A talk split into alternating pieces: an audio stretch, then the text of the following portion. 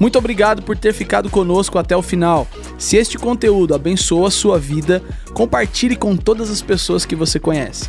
Siga-nos também em nossas redes sociais, arroba Amor e Cuidado. Deus abençoe. Leia comigo Amós 3, 3. Já está no multimídia. Vamos juntos, leia alto. Como é que duas pessoas poderão caminhar juntas se não estiverem de acordo? É uma pergunta retórica, irmão. A gente já tem a resposta, ou seja, não vão. Como é que duas pessoas querem crescer, prosperar, avançar se não estiverem juntas? Não tem como. Pode morar debaixo do mesmo teto, podem ser sócias, pode ser sociedade de anos. Se não estiverem juntas, vai, irmão, não vai avançar. Ouça, Mateus 18, 19: Em verdade também lhes digo que se dois de vocês sobre a terra concordarem a respeito de qualquer coisa que vierem a pedir, isso lhes será concedido por meu Pai que está nos céus. Eu quero que você entenda que o que eu vou compartilhar hoje se trata de um princípio, e princípios dados por Deus são imutáveis. E aqui, queridos, é tão interessante porque encontramos pessoas, inclusive, que não fazem parte de igreja nenhuma, não frequentam igreja, mas se colocam debaixo de um princípio, como por exemplo do dízimo. Eu conheço pessoas, empresários de sucesso, assim: ó, 10% que eu ganho, eu dou lá na igreja, eu faço tal, tal, tal. É um princípio. Aí ele fala: olha, ninguém me obriga, eu não tenho por que fazer isso, mas eu faço. E o resultado disso, eu percebo nitidamente um antes e depois. Eu não abro mão. Pessoas que ofertam, porque são questões diferentes, tanto do dízimo, se você não conhece, tem uma série de mensagens, 40 dias de uma vida, ah, de uma vida abençoada. Você vai lá no canal do YouTube da igreja, clica lá em playlist, Aí, quando aparecer uma das playlists, vai lá, Uma Vida Abençoada. São sete mensagens. Entenda os fundamentos de tudo isso daí, do que é dízimo, do que é oferta, do que é primícia, e você vai entender. Para cada uma delas há algo específico, são princípios, ok? Pessoas que acham, ah, isso aí é é lei do Velho Testamento. Você não está entendendo, não se trata de lei, são princípios. E você pode nem estar numa igreja, ser membro de igreja, mas se coloca debaixo do princípio, o resultado, a frutificação deste princípio vai fluir. Não tem como. Você está comigo até aqui?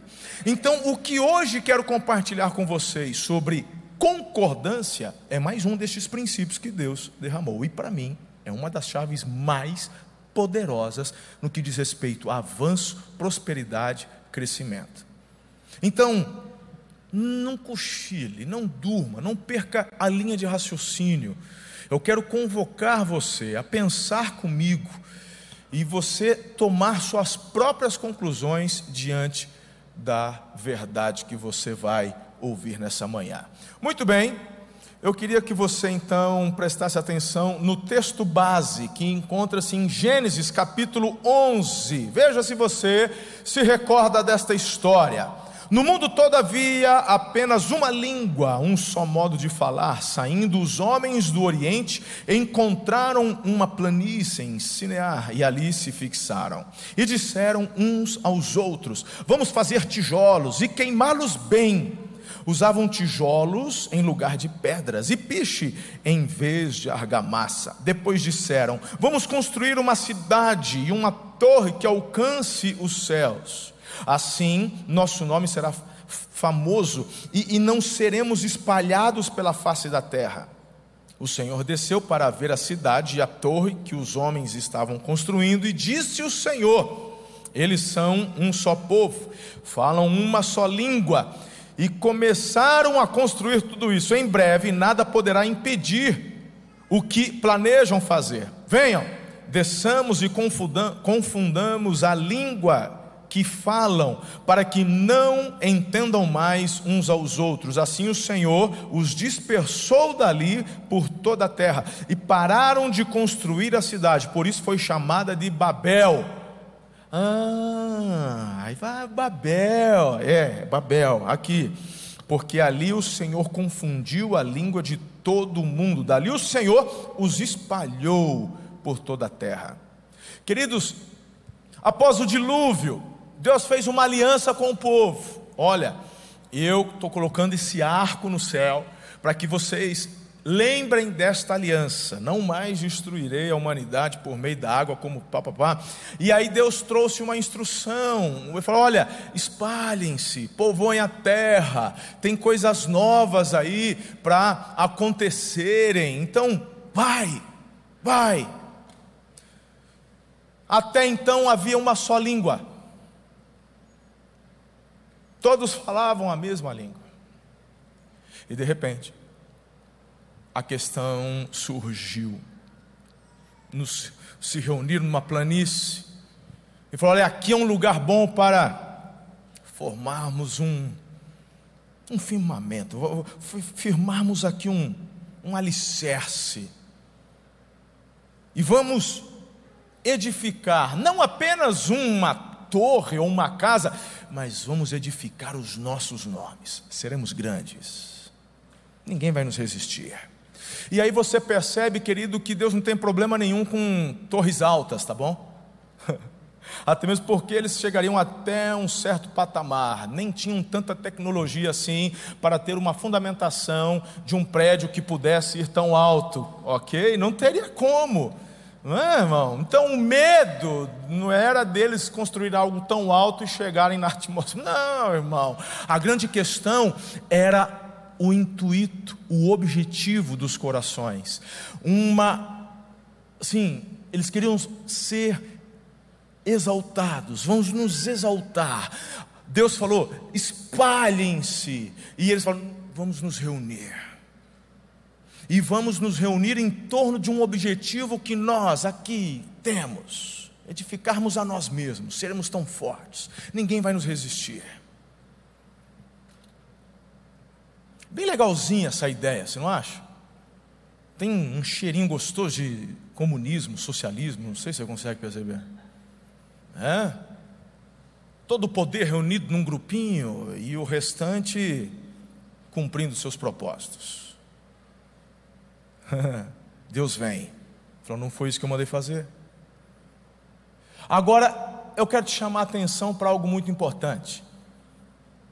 Eu quero que você reflita e pense sobre o princípio que está por trás de toda Babel. Como é que tudo isso surge? Agora, o verso 6, eu não sei se você conseguiu prestar atenção. Deus, Deus, vejam, disse o Senhor, vejam, Deus chamando a atenção, vejam, todos se uniram e falam a mesma língua. Se isso é, se isto é o começo do que fazem, Nada, isso aqui é Deus dizendo, nada do que se propuserem a fazer daqui em diante lhes será impossível. Por quê? Porque estão debaixo de um princípio divino. É um princípio bom, perfeito, excelente, com objetivos errados. E o fato de você pegar um princípio bom e exercê-lo de forma equivocada não anula o princípio, porque foi estabelecido por Deus, vai dar certo. Você pode até pegar o seu dízimo e entregar e devolver com objetivos escusos, tipo assim, eu vou fazer isso só para prosperar, completamente equivocado, não tem base no amor, não tem base na gratidão, não tem base na obediência, mas só o fato de obedecer não adianta, é um princípio, você vai colher. Não tem como. Você tem aqui o princípio da concordância, e Deus está dizendo: foi estabelecido, nada, eles já chegaram até aqui, se nada for feito, ou seja, se permanecerem concordando, nada vai ser impossível. Diga: nada será impossível. Deus disse isso. Agora, se esse princípio funciona para objetivos errados, a pergunta que eu faço é por que, que a igreja tem tanta dificuldade de exercer tal princípio? Se esse princípio é tão poderoso, por que, que na tua casa, no teu casamento, a coisa não está avançando, prosperando, crescendo? Por que, que teu casamento, depois de 20, 30, 35 anos, na verdade, vocês são mais acostumados um com o outro do que, na verdade, vivem a abundância, a prosperidade, a cumplicidade? O que está acontecendo? A base está errada, está fora do princípio. Às vezes eu vejo casais que convivem apenas por conveniência. E hoje eu quero que você entenda de uma forma muito poderosa como fundamentar este princípio na prática. Porque é fato, está aqui, irmão. Nada será impossível. Nada. Aí qual é a estratégia de Deus? O que, que ele faz? Anula o princípio. Ih, deu errado, hein? Vamos anular o princípio, vamos cancelar. Fala para o Miguel lá, cancelar o download. O pessoal não vai fazer mais atualização do sistema. A gente manda um vírus. Deus fala: não. Se na concordância tem edificação, avanço prosperidade, planta divisão. É só não falarem mais a mesma língua. Aí, meu irmão, antes que alguém fora da casinha pense, ah, mas dele, ele não é amor, meu irmão, na verdade, ele sempre teve um objetivo. E o objetivo do Senhor é que a humanidade, o homem, vivesse para a glória dele, compartilhando da glória, da presença, do relacionamento, da intimidade dele, sim ou não? Desde que o pecado entra na humanidade, a humanidade se afasta de Deus e procura o seu próprio caminho. E o propósito de Deus é atrair a humanidade por conta do livre-arbítrio que Ele deu a você e a mim. Então Ele quer mover, atrair seu coração a Ele. Esse é o objetivo de Deus. O que o diabo quer fazer a humanidade pensar, muitas pessoas pensarem, e às vezes você já está dentro da igreja, já se batizou, é membro da igreja, mas a seta vem, sabe? Ele joga esse lance, tipo, não, Deus tem, é, ele tem interesse. Falou, qual interesse que Deus tem num cara mal acabado igual eu? Que interesse que ele tem? O, o Senhor do universo, o dono da prata e do ouro, que interesse que ele tem? Sei bem quem eu sou, de onde vim, irmão. Conheço bem minhas limitações. Por isso que Jesus falou: Deus está assim, ó, chamando as coisas loucas deste mundo, para os sábios que se acham ficarem envergonhados. O objetivo do Senhor é ter o meu e o seu coração na intimidade, no relacionamento com Ele. É isso que Ele quer. E quando Ele diz espalhem, ele já sabe o que é melhor para cada um de nós. Então, quando ele vê o homem na contramão do direcionamento dele, mas exercendo um princípio estabelecido, ele fala: Vou agora então fazer com que este princípio não consiga ser executado. Deus muda a linguagem. É daí, meu irmão, que vem toda a variação de línguas que a gente encontra na terra. É claro que as línguas não são estáticas, elas sempre estão em movimento. A língua portuguesa, mesmo sendo uma língua tão antiga, mas ela continua recebendo atualizações, né? Desde que não seja o todes e pelo amor de Deus, mas vamos deixar isso para lá.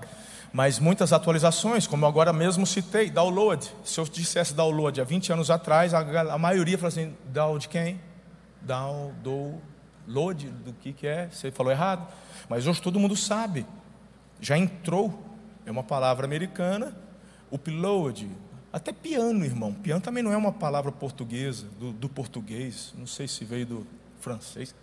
Mas muitas outras palavras vão surgindo, né? O você, na verdade, começou lá atrás, vós, mercê. Né? Não é isso aí? aí depois ficou só mercê. Aí, na verdade, na prática está só o C, né? Você vai lá hoje, não é? Bora lá, é, é nós, você vai, você vai. É, por enquanto ainda tem você. Mas ela não é estática, ela está em movimento. Mas o princípio dessa multiplicação de línguas começou aqui, Babel. Deus vindo à terra e dizendo: vamos multiplicar estas línguas, porque, irmão, se não fosse isso, eles teriam levado a cabo seus maus desígnios. Bem, as pessoas agora qual foi o primeiro efeito da multiplicação das línguas?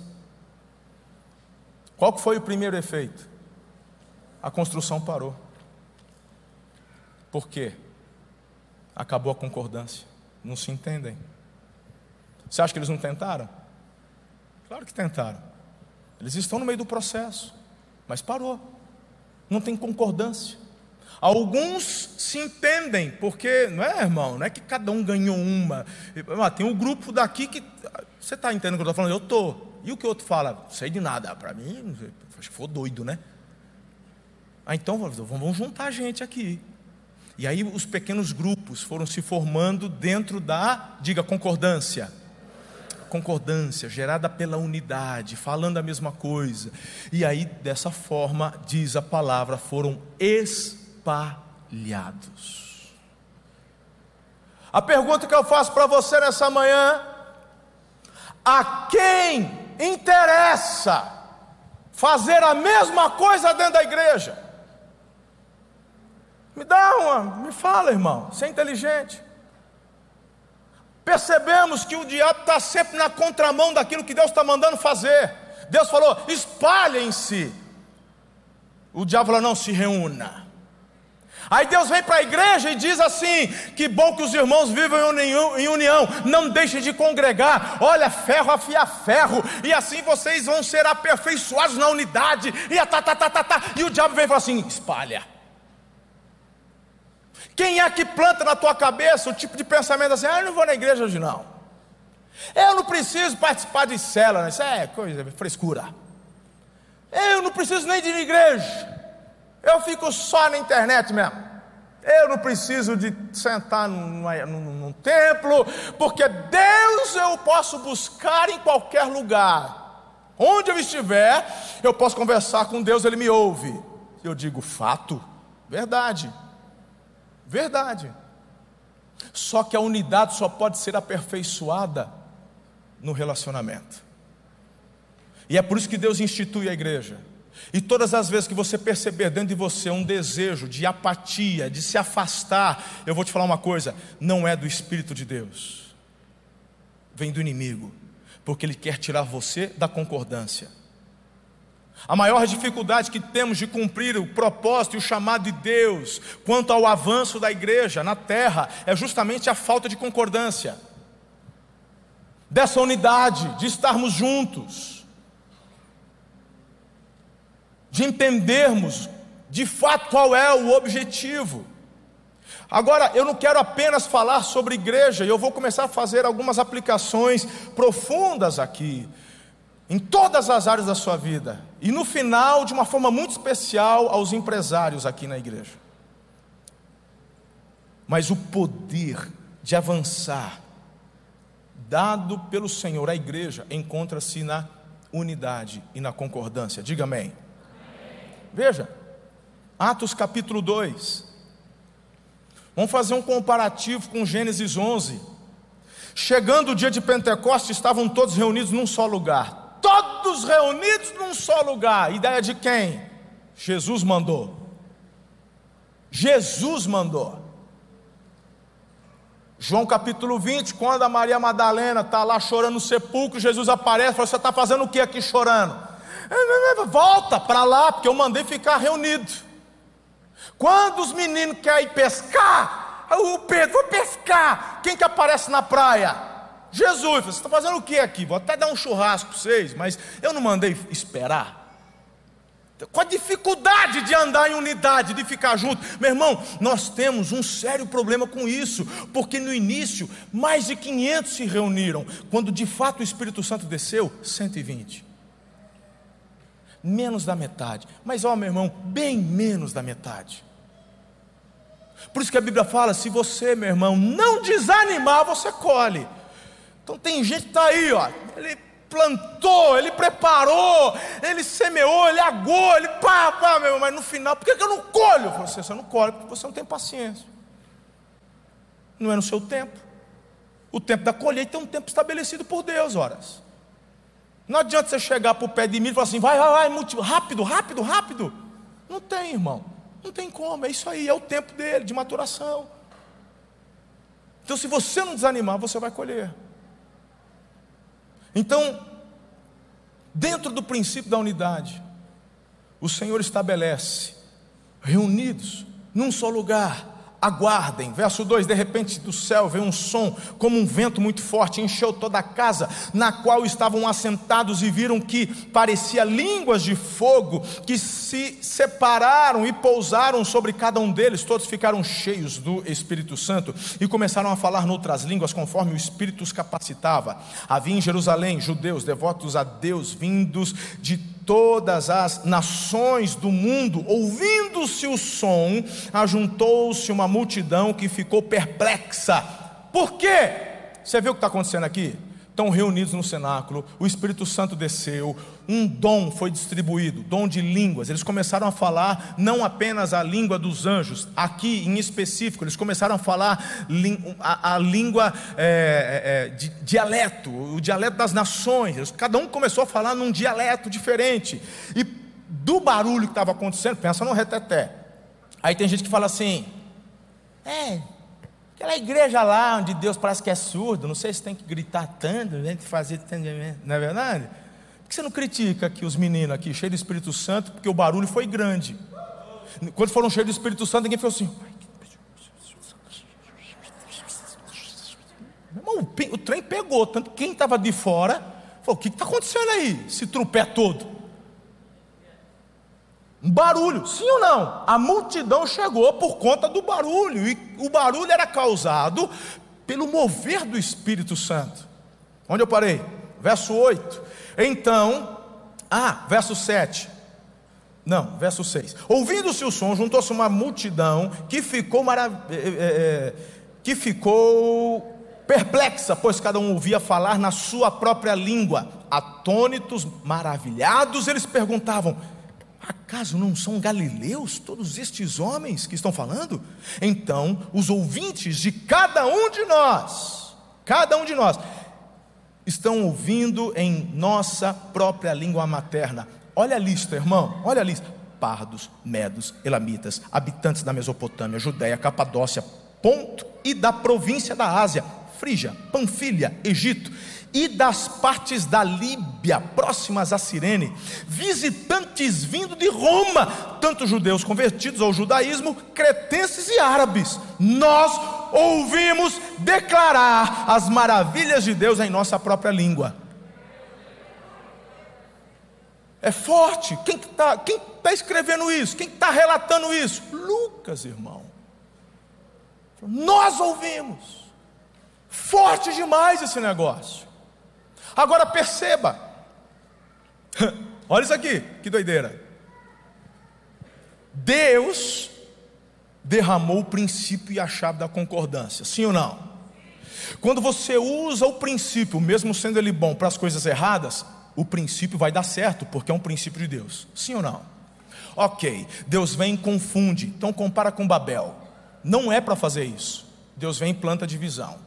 As línguas estão aí. Você tem aqui Pentecostes, né, irmão? Tem os judeus de várias partes do mundo, mas eles vieram a Jerusalém para o tempo da celebração do Pentecostes. Agora, qual que é o propósito de Deus? Estabelecimento da igreja. O, qual que é a força da igreja? Eu falei agora há pouco para vocês: unidade. Vocês são demais, gente. Unidade, isso. Vocês estão prestando atenção. Então, se o foco, a força, da igreja é a unidade, o que hoje, aqui em Pentecostes, com o Espírito Santo, nos impede de andarmos em concordância. A língua, então eu faço a união. Cada um vai ouvir. Ele não, não está igualando. Por que, irmão? Deus não poderia promover um milagre nos ouvidos? Todo mundo falando e cada um os seus ouvidos entendendo, porque eu já vi esse milagre acontecer. Hoje, irmão, hoje, muitos missionários falando, pregando em inglês e os nativos ouvindo na língua deles. E Deus pode fazer porque Deus é criativo, Ele faz do jeito que Ele quer. Mas na verdade, queridos, eles ouviram na língua deles, porque essa unidade deveria ser estabelecida não em Jerusalém, mas em toda a terra. E eles então ouviram acerca de Jesus, e diz o texto que só naquela ocasião mais de 3 mil se converteram. E aí? E aí? Quem está comigo até aqui? Gênesis 11. Pararam porque a concordância foi quebrada. Você só está aqui hoje porque na concordância a igreja se estabeleceu e avançou até hoje. Do contrário, irmão, não estaríamos aqui. O evangelho não teria chegado até nós. O que é andar em concordância, igreja? Não é apenas concordar com o cônjuge, com o sócio. Não é só concordar com o seu parceiro de liderança ou com as pessoas próximas. Não é apenas declarar algo juntos.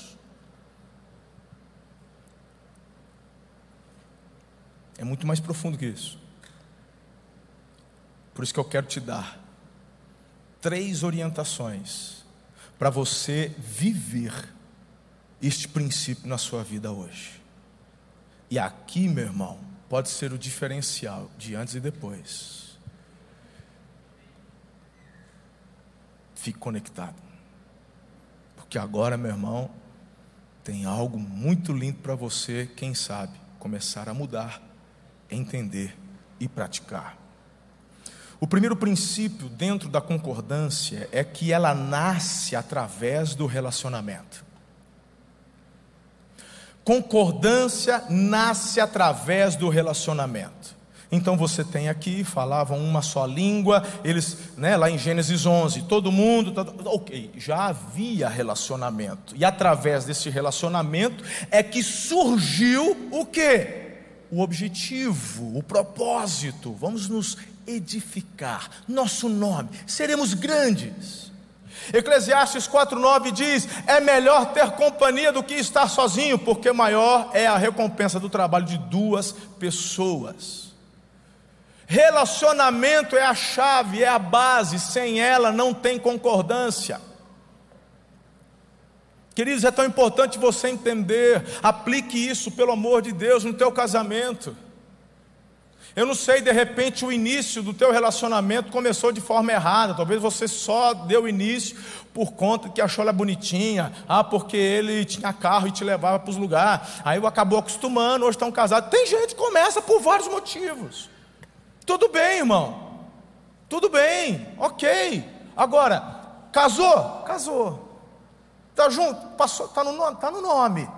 Falei, então, agora vocês estão debaixo de um princípio divino, que é da família. E o princípio divino para a família é que tem que ser algo indissolúvel, só a morte separa. Falei, e agora estou preso nesse negócio aqui? Não, agora você vai fazer dar certo.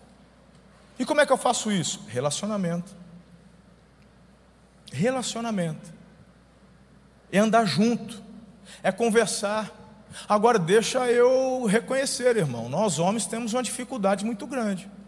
Mulher gosta de discutir a relação, de conversar. Nós, não. É, nós somos práticos, não é verdade, irmão? A gente não gosta.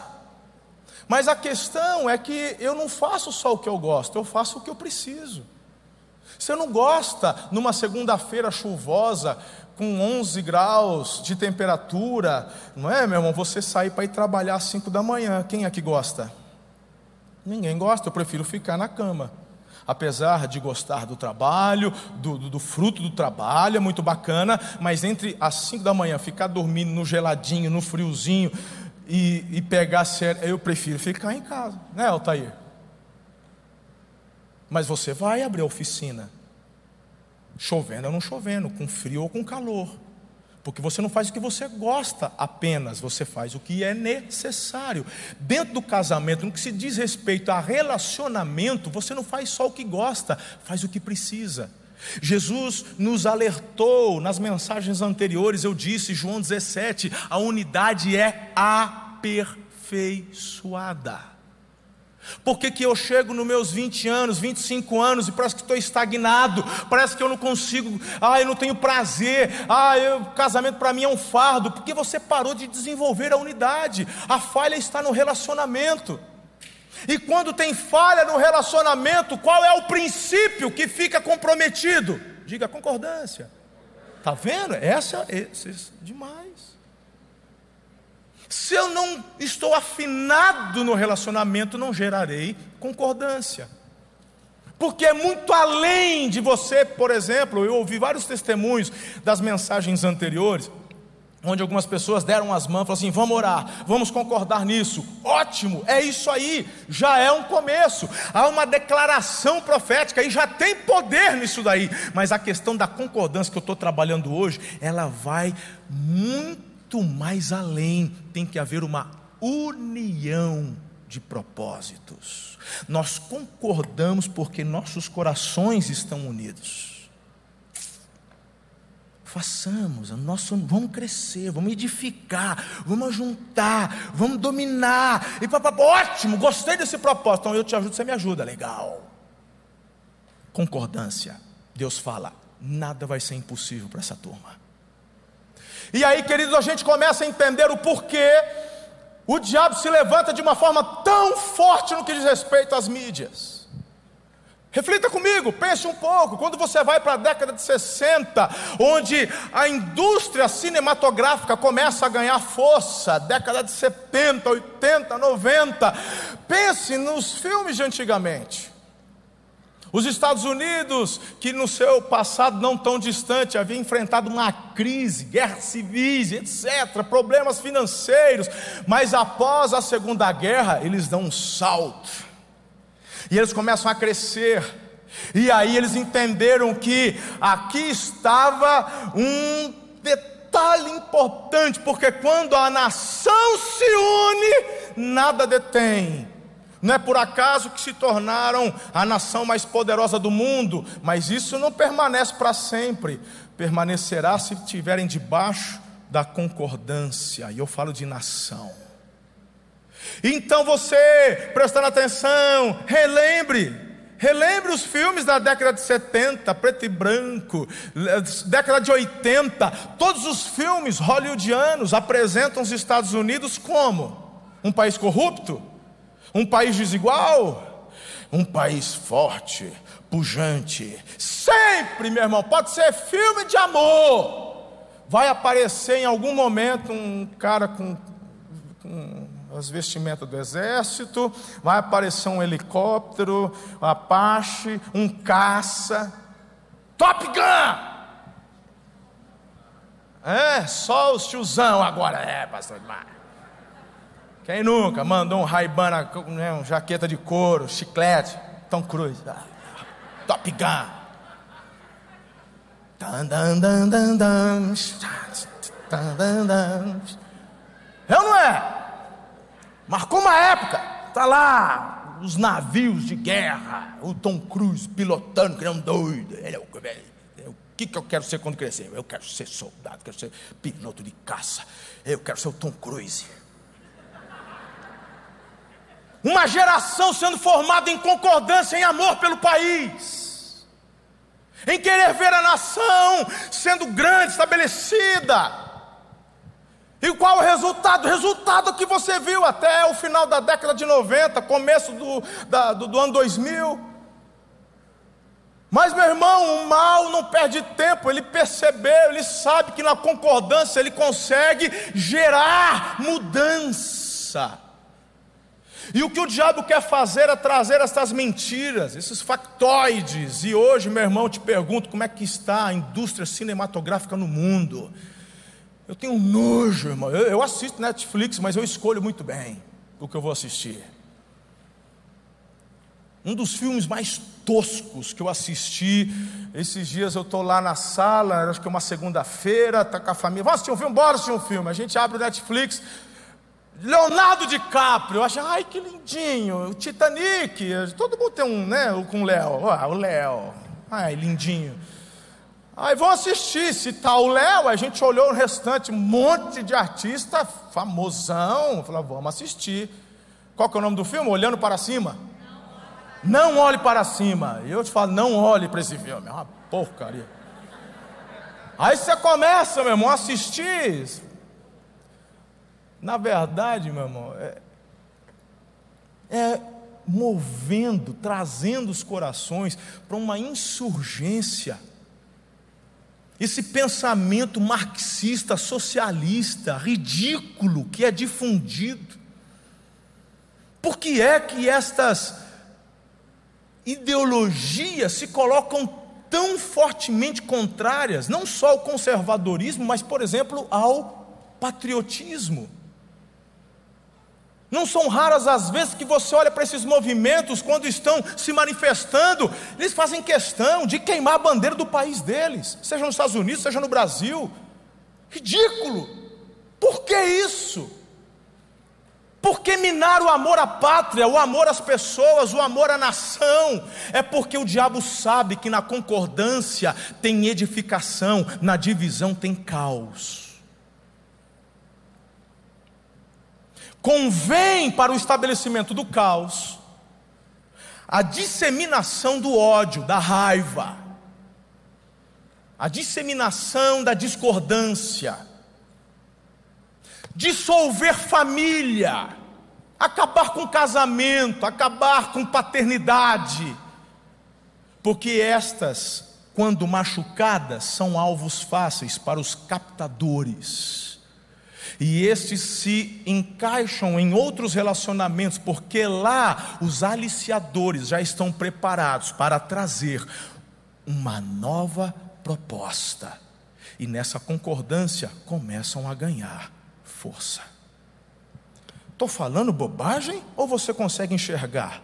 Deu para ter noção do raio-x do que está acontecendo hoje, irmão? Estou forçando a barra aqui? Não tem como. Analise os fatos. E tem quem acredita mesmo que socialismo é bom, que dá certo. Eu vou falar algo aqui, meu irmão, que já fizeram esse teste, viu? Já fizeram, não é coisa da minha cabeça, não. Se você é professor, faz o testezinho. Aplique a primeira prova agora. E dentro de uma turma de 50 alunos, você tem a turma do 10, tem a turma do 8, tem a turma da média. Na minha época a média era 7. Parece que já é 5 agora. Né?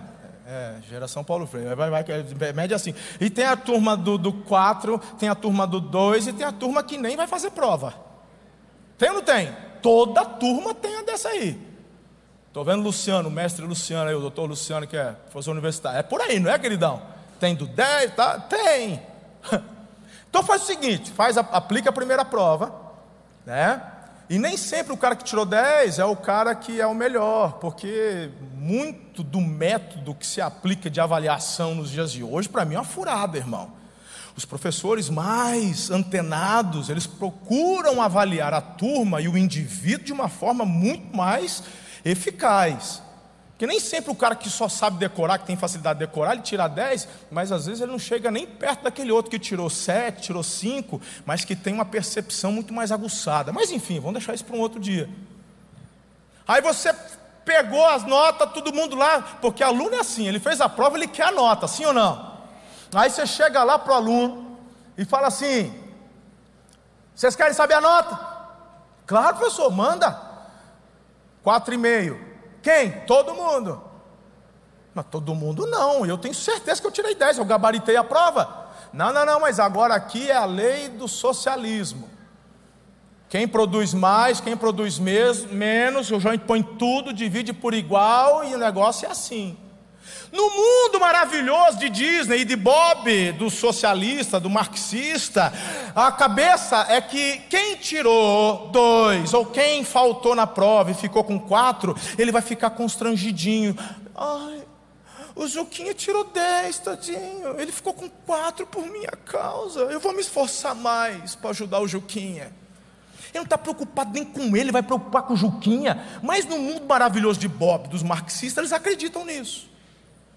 Agora, o que tirou 10, ficou com 4, falou que no que adianta? E a prática, meu irmão, o resultado é que o que tira 10 diminui, e o que já não tirava nada acaba de vez de desistir. É só olhar para a Venezuela, é só você olhar para Cuba e olhar para onde o marxismo se estabeleceu. Quem se dá bem, irmão, é a cúpula é porque a China, pelo amor de Deus, vem falar de China para mim, irmão. Vai falar de China para mim? Você só conhece de China o que eles querem que você saiba. Na China tem crente preso, na China é proibido ter igreja, na China o evangelho não pode ser proclamado, na China agora eles não têm acesso nem aos sites das igrejas para ouvirem sermões e cultos. Na China nós temos pastores aprisionados com correntes há mais de 20 anos por pregar o evangelho. Na China, nós temos pessoas que têm que ficar comendo rato para poder sobreviver, porque são mais de um bilhão de pessoas, e onde quem passa bem é só quem você vê, meu irmão, na mídia. Aí você fala, esse povo é doido, come morcego. Ou come morcego ou morre de fome. Esse é, o, esse é o socialismo, é o Mao Tse Tung que matou mais de 80 milhões de pessoas para instaurar o tal do regime comunista. Porque quem se levantou morreu. É essa galera que o povo aplaude. É essa ideia que está sendo passada e a concordância está sendo gerada em torno disso. Eu digo, por quê? Porque muitas vezes dentro de casa, o pai e a mãe que deveria dar vírus, ali, o anticorpos para combater o vírus da mentira, o pai e mãe não tem nem relacionamento, estão desconectados. É gente que durante a pandemia falou: oh, Bom dia, quem é você? Eu sou teu marido. Ah, é verdade. Tanto tempo que a gente nem prestava atenção no outro, que agora tem que se ver todo dia. Fala, faz três dias que eu já te vejo aqui, você é. A prazer, sou teu filho mais velho. Ai, lindinho. E por isso que tanto divórcio durante a pandemia, né? Tem que ficar trancado em casa. Pessoal fala, não te suporto. Por quê? Não tem relacionamento. Sem relacionamento não tem concordância, mas o diabo sabe e lá fora está dando o relacionamento e a concordância para os seus filhos. Por isso que vem também tanta traição. Impressionante como eu e minha equipe pastoral temos que tratar tantos casos de traição, de homem com mulher, de mulher com homem. Meu irmão, o trem está lascado, está perdido. Você quer prosperar, lindinho? Não vai conseguir. Falta alicerce no relacionamento. Quem está comigo até aqui? Por isso que Efésios 4,3 diz: façam um esforço para conservar a unidade do Espírito pelo vínculo da paz. Romanos 12, 17: façam todo o possível para viver em paz com todos. Diga, então, repita, para você guardar: a base da concordância começa no relacionamento. Segundo, anota aí: a concordância acontece através da honra e da aliança. Não existe concordância sem honra e sem aliança. Capítulo 11 fica claro, vamos fazer, vamos fazer isso aqui, ó, vamos, meu irmão, tá lá. A gente entra em concordância e vamos, seremos honrados. É, é conosco o negócio. Eles estão no cenáculo, estão recebendo porque em obediência, honrando aquele que mandou ficar. Jesus mandou, manda quem pode, beleza, que tem juízo. Então, em obediência, ok, foram tomados, receberam. Honra. Meu irmão, vamos, vamos lá, todo mundo, todo mundo aqui quer, quer prosperar, sim ou não?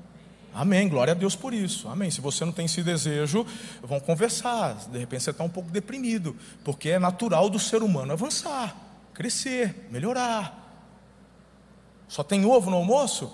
Meu Deus, Senhor, Bota um, um, bifinho aqui, um músculo, né? Depois, olha, chegou um músculo, Deus, agora eu, agora né, um cupim casqueirado, para mim de domingo, de vez em quando, tal, né, meu irmão, até chegar na picanha, é um processo, mas eu vou chegar lá, não é verdade? Não, eu amo ovo. Quando eu enjoo, põe ketchup. Aí faço um olhinho nele, parece que ele está sorrindo para mim. Ai, que delícia. Eu como ovo, meu irmão, todo dia, mas eu vou falar uma coisa é mais porque precisa do que gosta. Correto? Todo mundo quer crescer, todo mundo quer melhorar. Então vamos lá, se você de fato quer avançar e crescer, você tem que entender que a base da concordância começa na honra. Tanto que o Senhor te dá o primeiro mandamento com promessa: honra teu pai e tua, é a base da prosperidade. A base da prosperidade está na casa, está na família. Deus quer que você avance, que você cresça. Quer advogado, vai ser advogado, quer ser vai ser doutor, quer ser vendedor, vai ser, quer ser digital influência, vai ser, mas começa em casa honrando pai e mãe. E a questão de honrar pai e mãe não se diz respeito apenas à obediência. Porque quando teu pai te mandar fazer alguma coisa errada, você não vai fazer e não vai quebrar a honra, porque você também é estabelecido você vive por princípios, e os princípios estabelecidos por Deus. Então, até onde o teu pai, a tua mãe te derem orientação que não contrariem os princípios do céu, você obedece. E se for contrário, não obedece, mas continua honrando pai e mãe. Teu pai pode ser um tranqueira, pode ser bandido, pode ser traficante. Você vai orar, você vai declarar amor. Teu pode ter te abusado, pode ter feito horrores, você pode ter sofrido, chorado. Eu não estou falando que você tem que ter relacionamento e botar ele na tua mesa, mas você vai honrá-lo, vai orar por ele e vai liberar perdão, porque perdão não é uma questão de justiça, o perdão é uma questão de graça. Assim como o Pai vos perdoou em Cristo, perdoai vós também. E você estabelece a honra, e a honra é a base não tem como prosperar sem honra, não tem como haver concordância sem honra. E aí, irmão, vamos para a próxima. Se estamos falando de família, Deus chega para o homem e diz assim: varão, olha para essa mulher. Opa, Deus, obrigado, que pitel. Ei, esse pitel vai envelhecer, vai cair cabelo, vai ganhar estria, vai ganhar gordo. Esse mulherão que você casou quando ela tinha 20 anos, um dia ela vai ter 40, 60, e você até o fim vai amá-la como Cristo amou a igreja. Isso é honra. Aí ele chega para essa mulher abençoada e diz assim: Olha, o teu marido, tô vendo, ele está aí hoje, todo atlético, ele é boleiro, ele marca muitos gols e tal, mas amanhã, amanhã ele vai estar tá careca, amanhã ele já não vai ter tanta habilidade assim, mas você vai honrá-lo como o Senhor, e é um princípio de honra. Assim como ao Senhor, a gente anda debaixo desse princípio. Então, nesse relacionamento pautado na honra, cresce. Porque se eu vou amar minha esposa como Cristo ama a igreja, irmão, quando eu estabelecer um diálogo, uma conversa, alinharmos futuro, eu vou ter que ouvi-la, eu vou ter que assimilar suas opiniões. Eu não faço as coisas da minha cabeça e obrigo ela a obedecer de jeito nenhum. Somos uma parceria. Eu não sou melhor que ela, nem ela é melhor do que eu, andamos juntos. Debaixo desse princípio tem prosperidade. Tem prosperidade, irmão. É um princípio pronto, acabou. Aí a concordância se dá onde? Na unidade. Agora, eu queria que você entendesse algo muito forte com relação a tudo isso. Eu me lembro, em 2008, quando eu cheguei aqui na igreja, eu já compartilhei várias vezes aqui sobre o testemunho, já são mais de 14 anos que eu estou à frente dessa igreja.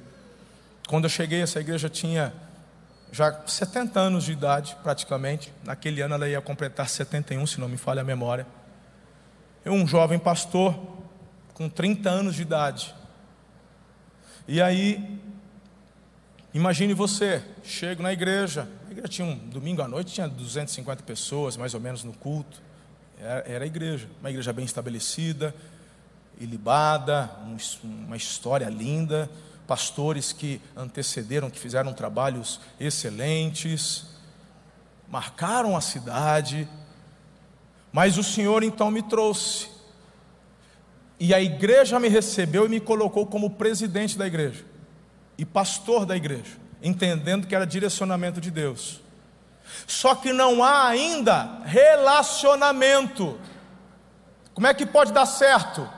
Bom, mesmo que o relacionamento se dê no decorrer, mas no início já precisa ter honra e aliança.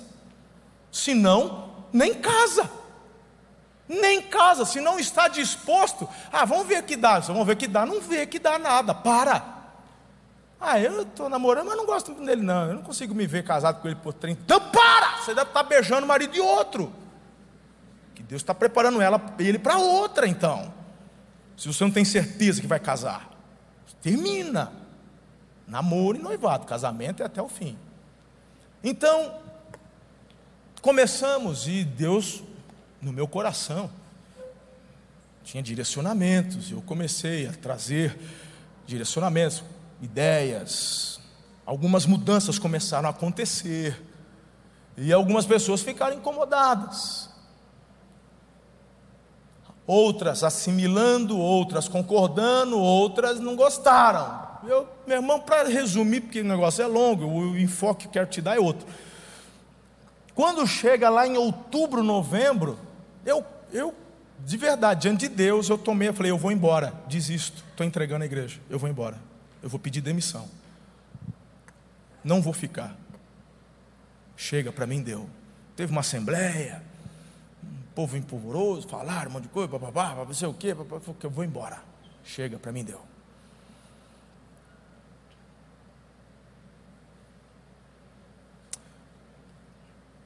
Deus moveu. No dia seguinte,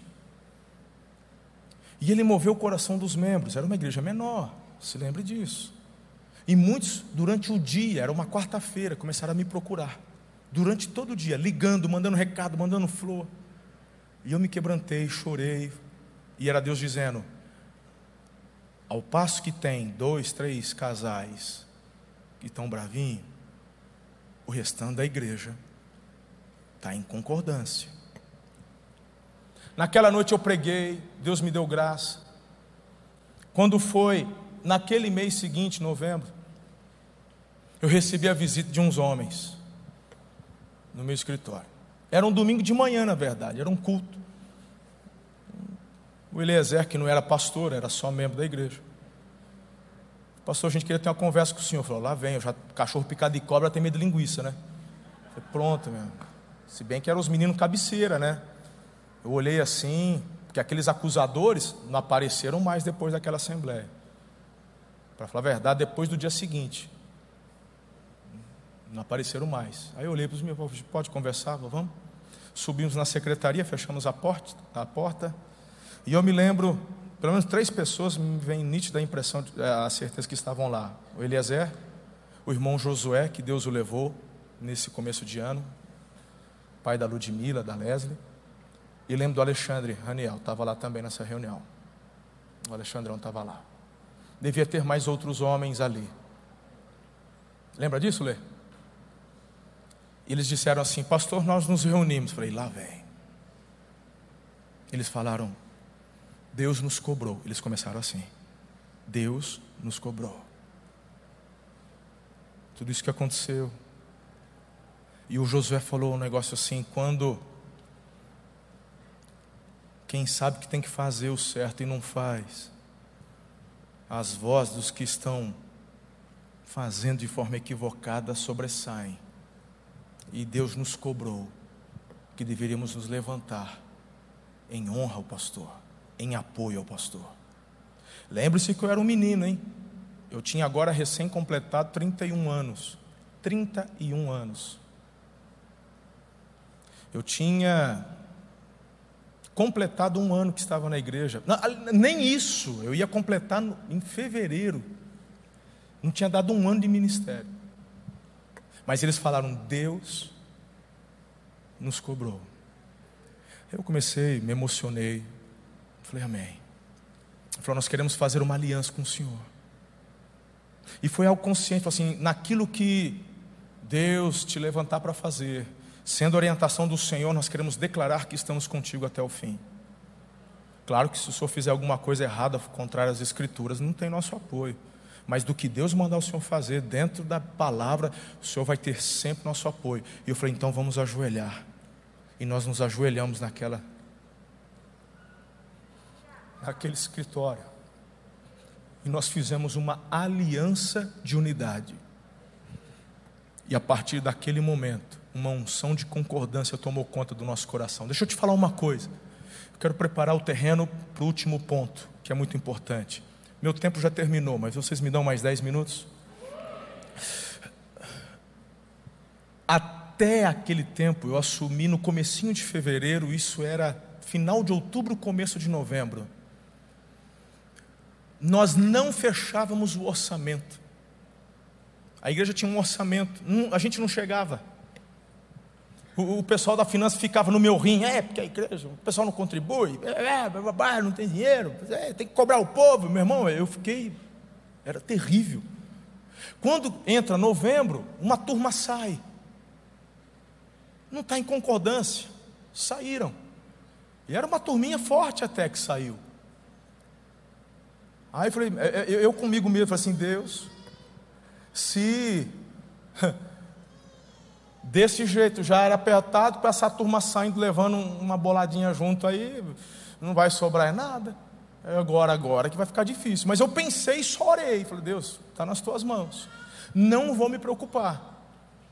E entramos janeiro, entramos fevereiro, quando foi chegando perto do meio do ano, maio, chegando perto de junho, não me lembro, eu lembro que o Sidão, que era o tesoureiro na época, falou, pastor, é, o que, que, a gente faz com o valor excedente? Falei, excedente de quem? Quem está excedendo o quê? Eu, né, sempre acostumado só com aperto, de repente ele vem com umas palavras que eu não tinha ouvido até então é, excedente. Falou assim: não, está é, tá sobrando. Mas como assim está sobrando, cara? A gente ficou apertado. Não, não, pastor. É, pagando conta, fechou. A gente está acima do orçamento, está sobrando. Eu falei: quanto está sobrando? A hora que ele me mostrou o saldo, você é doido, não me fala nada. Agora vão gastar, aí. Vão gastar esse negócio aí. Aí falou: meu irmão, na época a igreja ainda tinha, sabe, piso de taco, lá no Campo Centro.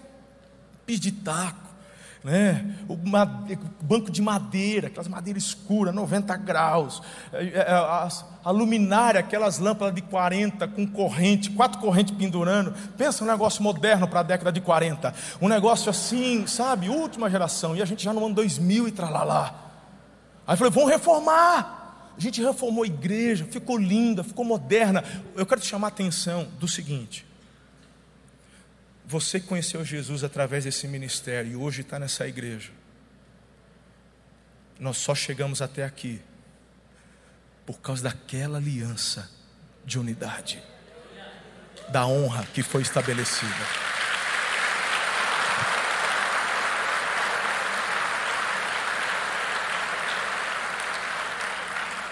Isso é muito poderoso. Entenda, por favor, entenda, honre o teu cônjuge, honre os seus pais, honre o seu patrão, honre o seu líder. A honra é a cultura que move o céu.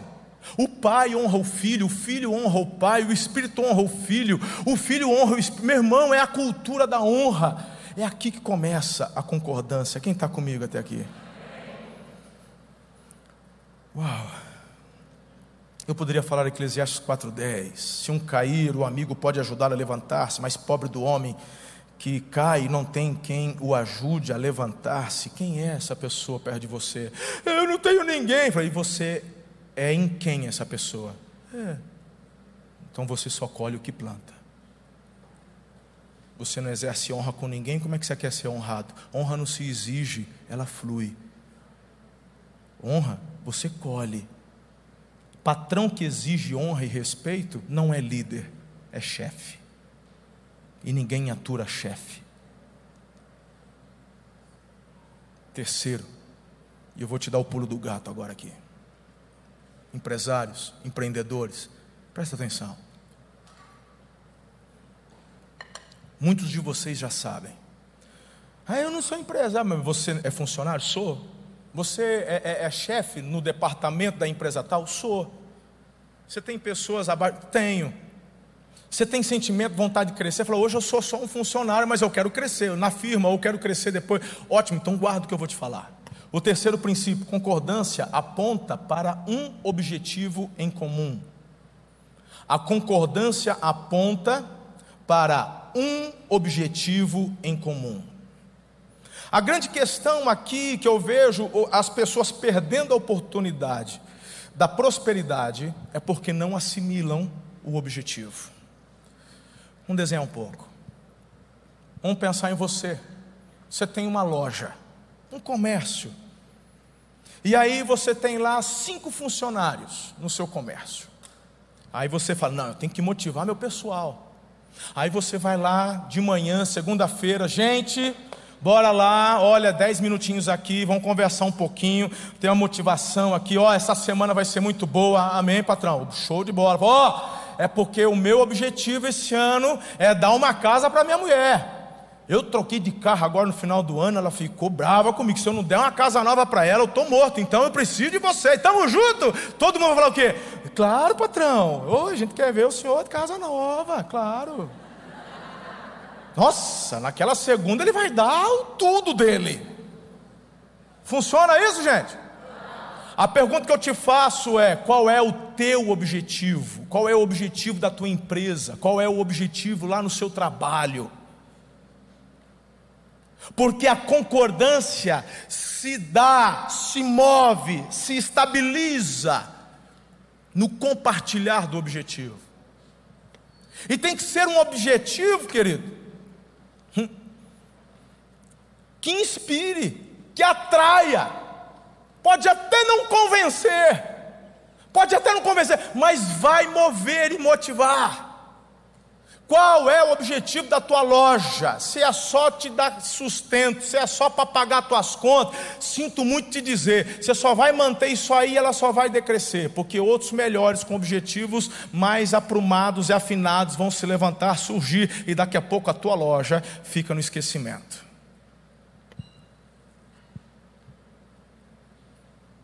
Qual é o objetivo da tua empresa? Você compartilha isso com os seus funcionários, com os seus colaboradores? Não adianta não, pastor. Não adianta porque hoje você investe no funcionário, amanhã ele vira as costas para você. Eu falei, tá, meu irmão, isso é desculpa. Não interessa. Jesus levantou doze, um negou, o outro correu, dez correu, um traiu, mas Jesus não desistiu, foi atrás, restaurou onze, levantou mais um, ficou até com treze, né? Oficial, porque depois ele, os outros onze levantaram antes da hora, o outro lá também, mas, enfim. Jesus não desistiu, não, mesmo sabendo que teve traição, negação, medo, papapá. Então, essa é a vida nossa. Você vai investir em pessoas que vão te deixar amanhã. Mas deixa eu te falar uma coisa, posso te falar uma coisa bacana? Mesmo que você tenha pego um funcionário, pagou curso para ele, investiu na vida dele, pensando na sua empresa, claro, claro. E amanhã esse funcionário foi embora, não fica triste. Eu joguei dinheiro fora. Você não jogou dinheiro fora. Aquilo que você semeou, você vai colher. Porque aquela pessoa, ela vai começar uma indústria, ela vai começar um novo negócio, e ela vai prosperar. E Deus viu que o que ela está fazendo, você investiu. Só é possível ela estar tá vivendo o que ela está vivendo hoje, porque um dia você plantou e você faz parte disso.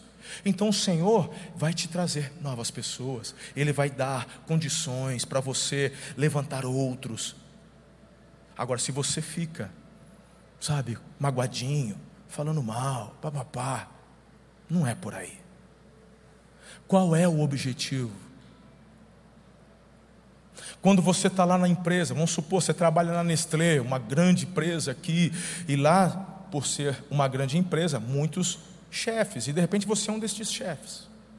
Você tem lá 10 pessoas no seu departamento. Qual é o teu objetivo, além do objetivo da empresa? Porque você, como líder da empresa, tem que reforçar o objetivo da empresa. Qual que é o lema dela? Ganhar dinheiro? Esse pessoal tem entendido que o objetivo é tão importante que eles estão aí, ó, divulgando entre os seus colaboradores o objetivo de forma forte. E aquela pessoa que está trabalhando, claro, por conta do salário, mas ela está assim: eu estou fazendo parte de um negócio bem legal.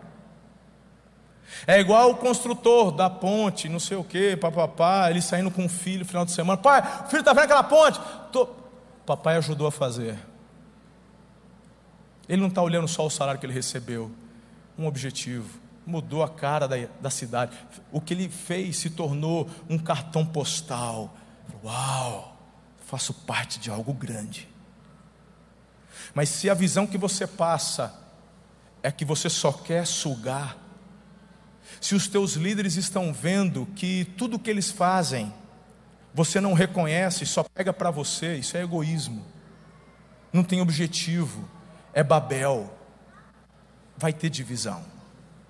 Mas se você é um líder que trabalha para promover, Se você é um líder que não tem medo de investir numa pessoa que amanhã se torne melhor do que você, deixa eu te dizer, o Senhor vai te honrar.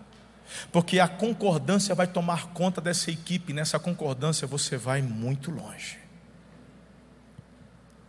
Hoje eu tenho uma equipe pastoral onde muitos deles são muito melhores do que eu em muitas áreas. E eu glorifico a Deus. Falo, uau, que demais. Obrigado, Senhor. Por isso que eu falo, um dos meus objetivos é me tornar desnecessário. O que importa é que Jesus cresça, que a gente diminua. O meu objetivo é cooperar com o avanço do reino na face da terra. Nós não somos donos de nada. Eu já tenho trabalhado e de forma aberta de pessoas, de pastores que vão me suceder aqui. Minha equipe já sabe, tem um da equipe que eu estou trabalhando para ser meu sucessor. E nós já temos mais ou menos na cabeça uma trajetória, um tempo mais ou menos. Olha, quero chegar com tantos anos e passar o bastão e cuidar de outras coisas e colocá-lo a liderança à frente. E não é minha, nenhuma das minhas duas filhas, não, nem já nem nada, para é quem o Espírito Santo quer levantar. Esses tempos atrás eu até conversei com Eliezer assim, falei, Eliezer, eu acho que a terceira linha de sucessão já nasceu, hein? Eu fui fazendo uma conta, um cara 20, 20 anos mais novo que eu, e o outro que eu estou pensando já tem 20 e tanto, já nasceu. Eu já comecei a orar, Deus, me mostra quem é o, a terceira linha de sucessão, para que quando houver o que assumir, continue investindo e a coisa continue. Eu quero que a igreja, amor e cuidado, continue avançando e crescendo até a volta de Jesus. Esse é o meu objetivo. Esse é o meu alvo.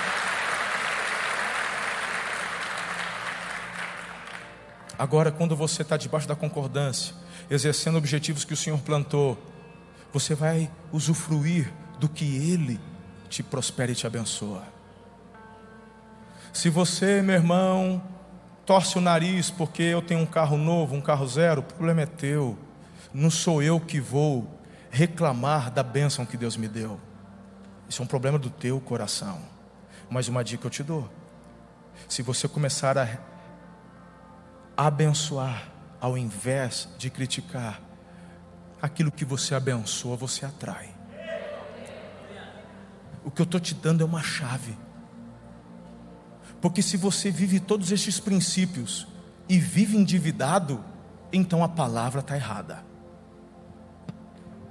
Se eu estivesse ensinando e motivando vocês, e eu fosse um cara com dívida na cidade, não tenho casa própria para morar, com 44 anos, minhas filhas, tudo mulambenta, roupa, tudo, é só o que ganha, meu irmão, então eu vou seguir um homem desse como? Se o que ele prega ele não vive?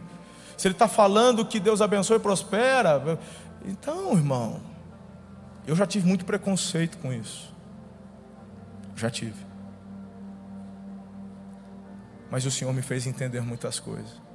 E hoje, quando Deus quer me abençoar, eu glorifico o nome dele. Falei, Deus, eu não sou merecedor, mas eu te agradeço porque é honra do Senhor, é favor que eu não mereço. E eu continuo compartilhando o objetivo, o alvo. Faz isso na sua empresa. Faz isso com quem você lidera. Não tenha medo de concorrência. Se você tiver a oportunidade de promover o teu colega de trabalho, promova ele. Se, se surgir, a gente ouviu do Márcio Michele durante aqui o carnaval um testemunho, meu Deus do céu, que palavra do Márcio. Querido, se tiver alguém do seu lado, tem uma vaga nova e vocês dois concorrem. Só você ficar. Avisa ele, cara. Falou: surgiu a vaga que você quer, vamos embora. Ah, mas você vai, vai atrair concorrente? Falou: vai entrar quem tiver melhor preparado. Se for você, amém. Era para você e Deus me usou só para te falar. Então pode não ser a minha vez agora, mas eu vou fazer a coisa certa amanhã aparece para mim também. Esse camarada pode ganhar a vaga do outro, mas ele nunca vai esquecer do que esse cara fez. Irmão, honra, objetivo, aliança,